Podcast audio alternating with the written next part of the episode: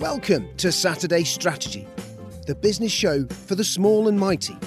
This is your host, Johnny Themans. Hi, welcome, and thanks for joining us for this edition of Saturday Strategy, the original podcast for business owners who want to cut the crap and get the answers. My name's Johnny, I'm your host, and as always, we've got lots of information in the episode. So if you're driving or just getting on with other stuff, don't worry, you can find all the links in the show notes.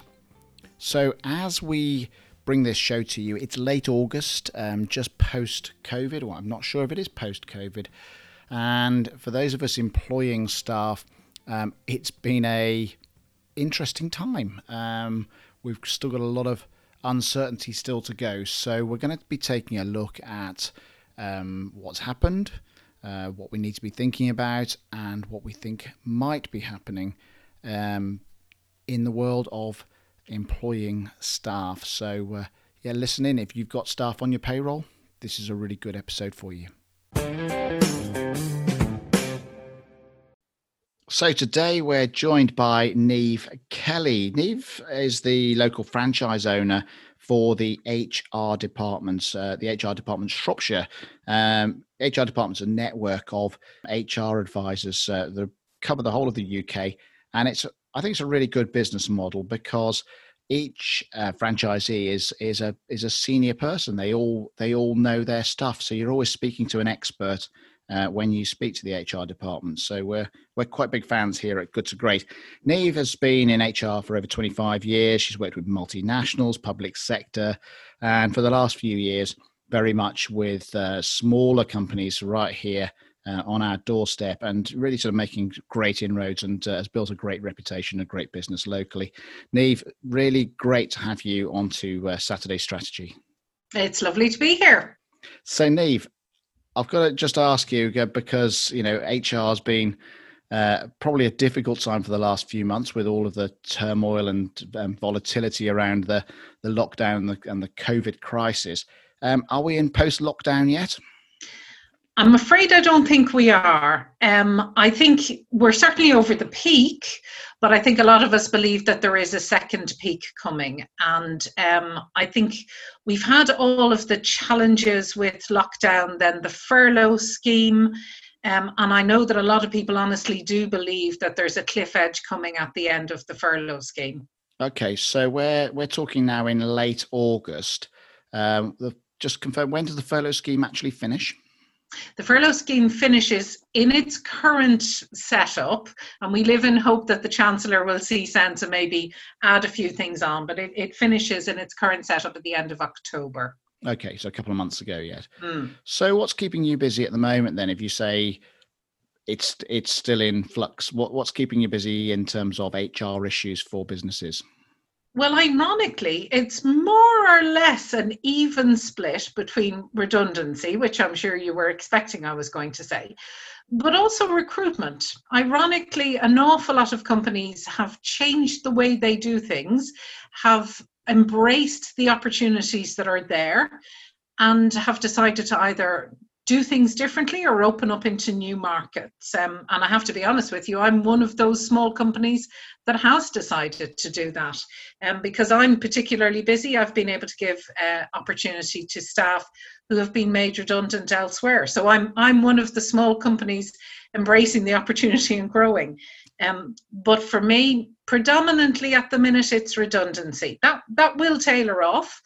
Um, but I think come maybe February time, when the bonus for having kept someone on the furlough scheme and kept them on all the way through to the end of January, when that is finished, I think we're looking at another potential cliff edge and therefore another tranche of redundancies and restructures. So yeah. everything between redundancy and recruitment or the other way around. Okay, okay. Uh, you know, we, I suppose it's very difficult to predict whether those are in equal numbers or more in or more out at the moment, I'm sure. Um, I mean, one of the things I've been sort of concerned about in terms of um, this whole COVID thing is it's it's a big distraction from other things, isn't there? You know, and it's it's been quite easy for people to have their eye off the ball. Would you say? It, it is, yeah, absolutely. I mean, it, it was uh, trailed and promoted quite a bit at the start of the year, but the Good Work Plan, the review of working practices in the UK, resulted in a huge tranche of change of employment law in April. Okay, just give us a little bit about what, what that was about because it, it seems so long ago now. I think I've, I've certainly forgotten. It, it all started with the Taylor Review, and I won't bore everybody by giving you all of the background, but ultimately it was about ways of working and whether particular categories of workers or employers or employees were being poorly served by the employment law. So, you know, what's the difference between somebody on a payroll, agency workers, zero hour workers, and so on. Um, and there was the Taylor Review, which uh, led to the Good Work Plan, which led to changes in employment law. And it's not that they snuck in on the 6th of April, because to be scrupulously fair, they were well publicised. It's just there was this minor issue of a pandemic in the middle of it. Um, and because it was already on statute books and it was coming in no matter what, and not unreasonably, employers completely forgot about it. Um, so, the, at its simplest level, uh, it means that we're looking at different ways of working and different processes and procedures starting off with, if you're employing someone, they have the right to have all of their written details on or before their first day. And that's a major change because prior to the Good Work Plan, it used to be within their first eight weeks. Mm. So quite a lot of employers are being accidentally caught out. Ironically, though, one of the reasons why the Good Work Plan was being considered was around different ways of working. Um, and I think one of the things certainly I found with employers, um, either recruiting or indeed restructuring, is they're much more open now to looking at different ways of working. So, looking at part time, looking at working from home, looking at flexible working. Um, and I think if I was to have spoken to you a year ago, if we were doing a restructure, it was around unfortunately that post has to go because that's where we're going to save costs. Now, employers and employees are much more willing and much more engaged in conversations around can we do the same kind of work but do it in a different way? And I think the fact that an awful lot of companies have been able to support people working from home for pretty much four or five months um, and have kept engaged with those employees have found that um, productivity has shot up so they're still getting the same kind of quality work from, from employees, but because employees are working in different ways and times that are probably more suited to their work life balance, that's something that's much more openly discussed now. A year ago, if you tried to persuade some employers, well, maybe they could do some flexible working and work from home for one day a week, th- that just wasn't even up for discussion. Yeah. Okay. Okay. Just while we're on that changing in working practices. I mean, I think a lot of people are still unsure as to what the best model for the future might look like. Um, how do we? Can we just can we just chat to the staff and say, yeah, we're in a period of flux. We don't really know what it is, or do we have to be doing anything formal at this time? I actually would say it's a combination of both. Um, you know, I think the days of employers treating employees as merely staff, people without an opinion, you shall do what I say, I think that's long gone actually. Um, and because employees don't necessarily expect to turn up nine to five, just do a day's work and go home. Um, and employers need to work differently because their markets are different and their markets will be different. And I notice mm. neither of us have mentioned what's happening at the end of the year in terms of economies and World Trade Organization rules and so on and so forth. Um, but I think there is absolutely no doubt that as a country we we are going to have to work differently. Um, and I think em- employers and employees, to be fair, have embraced the opportunity to have conversations as adults. Um, and certainly an awful lot of employers that I speak to um, are more willing to start from a base of this is what I think, but I'm actually going to run it by staff first because people do have ideas and ways that we might be able to do this. And I think that's a good thing because I think as employers, um, we've sort of played about with the whole concept of engagement and consultation. And for a lot of employers, consultation has meant this is what I've decided we're going to do, and I'm just going to tell you, and somehow that's consultation. Um, I think employers are much more willing now to say, This is what I think. What do you think? Yeah. Or um, or this is the problem. Um, yeah. We haven't got an answer for it at the moment, but uh, be open to your ideas. Absolutely, and and you know, I I often say to clients, I had a client during the summer. Um, they had two staff. They had to reduce costs, and in their heads, that cost was the equivalent of one person. And I kept saying to them, this isn't actually about getting rid of one person. This is about talking to the two people um, and seeing what their views were. And both of the individuals, both of the employees had said, well, actually, we were both talking about this already because we could see the way the market was going. And both of us would quite like to job share. And the mm. employer was thrilled because they they got the reduction in cost, which was the equivalent of one person, but actually still had the two people in post covering for each other. So they got the best of both worlds. So we went through no restructure whatsoever. It was literally, can you have a conversation with your staff? That's a terrific. That's a terrific little story. So tell me, you know, when I was sort of saying we're we've got our eye off the ball, I, I did have in mind there. We do have that that big B word still looming over us, don't we? Um, yeah. How much of an impact is that going to make on you know the way that as that that employer employee relationship and um, recruitment of staff is is is are there any whisperings of changes or anything in the pipeline at all? Yeah, and there's two things. One which has already been around, but everybody assumes doesn't apply to them, and that is you must check the right of, of people to work. Uh, and that has been around for a number of years. But I, I think, like all you know organizations everybody assumes that if you know the person and they've lived down the road or lived in the county for the last 20 years they must by definition have the right to work and actually, the law requires you to check the right to work of everybody that works for you, whether they've lived in Shropshire for 40 years or not. So that's the first thing. That hasn't changed, and that's going to be looked at much more stringently um, by the Home Office. The second thing is this new immigration points based system. Now, uh, the Home Secretary did actually circulate something, oh, about eight weeks ago. Um, and I have no doubt that by the time Parliament resets in the autumn, that will become law. Um, and there's still too much to be decided around that, exactly how many points are going to be awarded for this, that, and the other. Um, and I think one of the challenges that we have within Shropshire as an economy is we don't pay London salaries. And so if the median salary is decided at a particular level, that might be great for the very populous counties, but not so great for a county like Shropshire. And I say that in the full knowledge that, you know, an awful lot of people live in Shropshire for its fabulous work-life balance, but commute to the, the larger cities such as Wolverhampton or Birmingham. Mm-hmm. But at the end of the day, what what salaries we pay in Shropshire aren't comparable to the salaries we pay in London or the Southeast.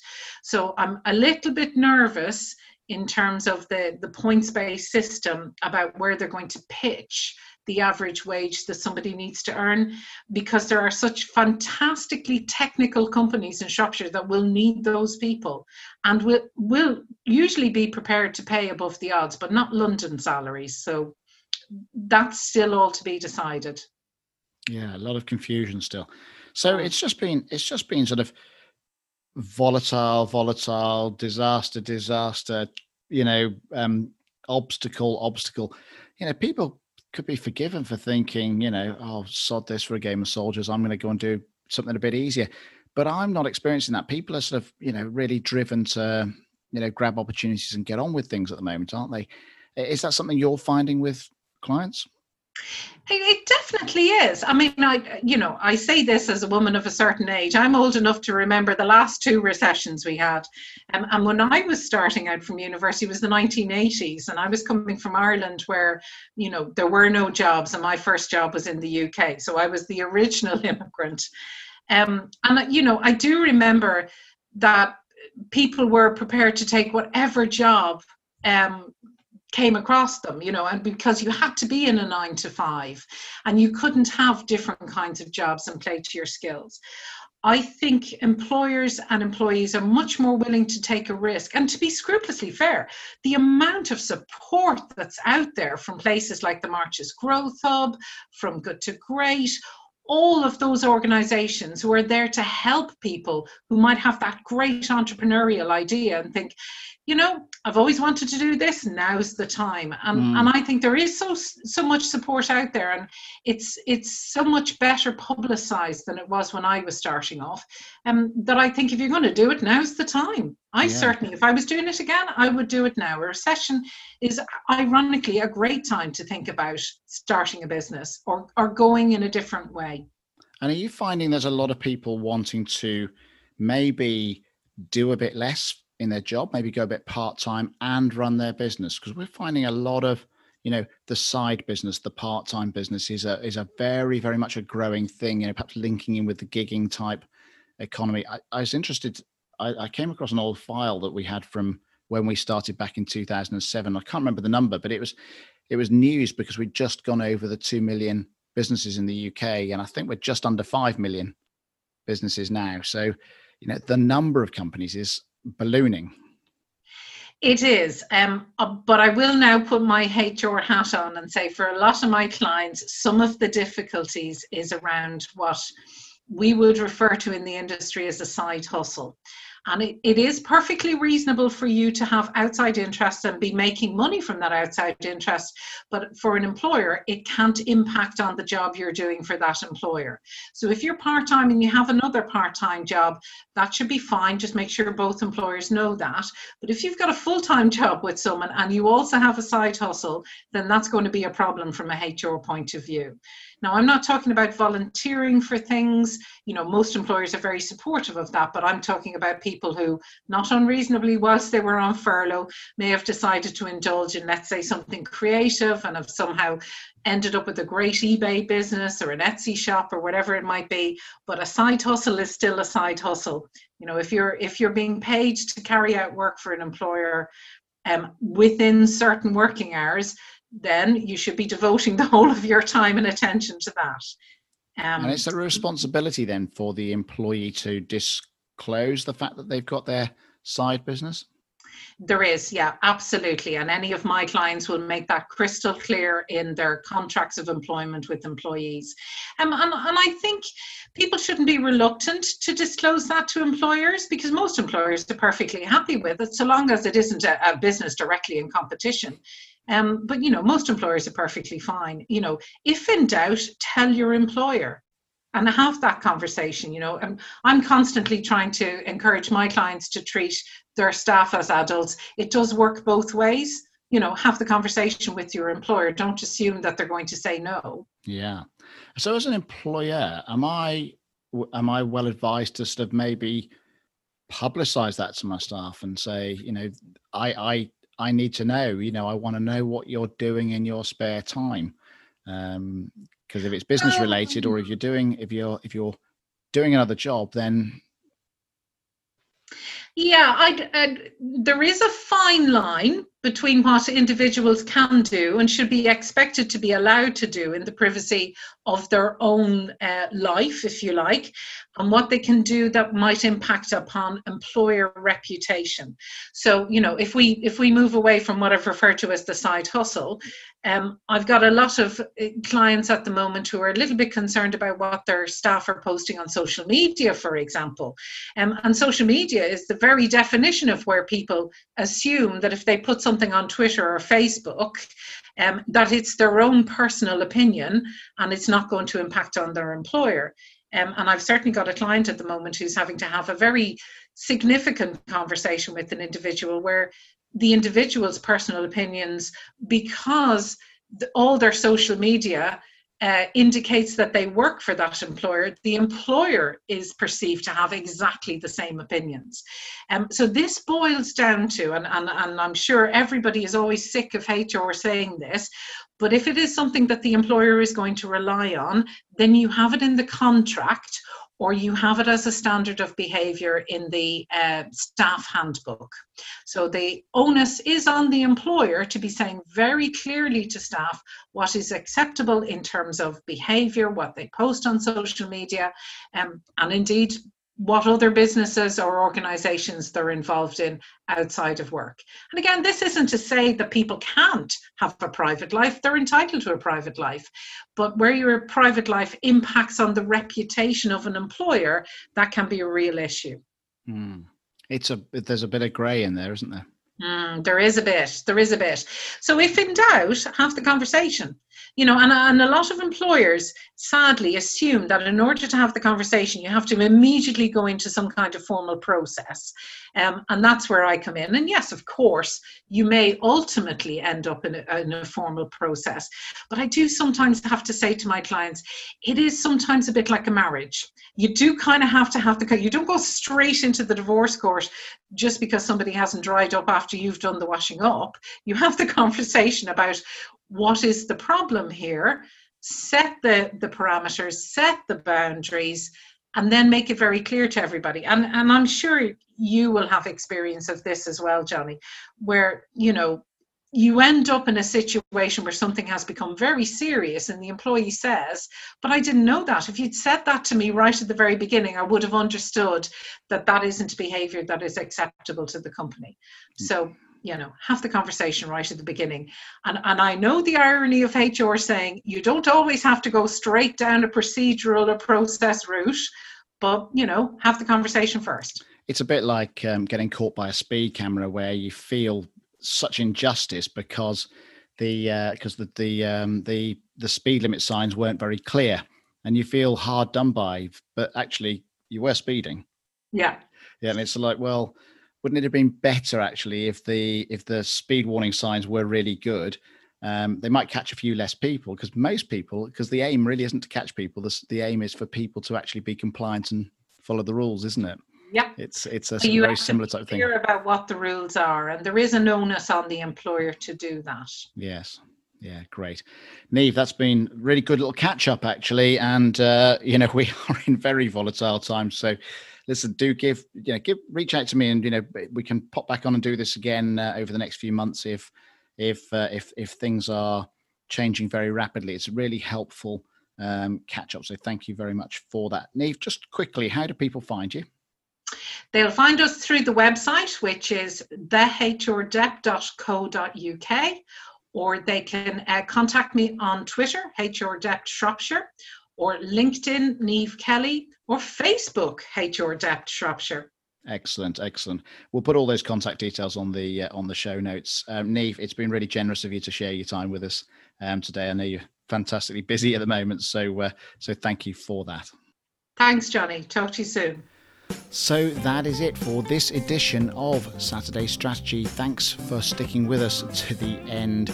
If you've got any feedback or you want to reach out and contact me, you can get me on WhatsApp using my mobile number, which is 07977 437 360. Contact Neve if you've got any issues or queries about personnel or HR, and uh, I'm sure that she can help you out. Thanks again. Until next time. And remember, if you enjoyed this and you want to hear more, hit that subscribe button wherever you get your podcasts. Música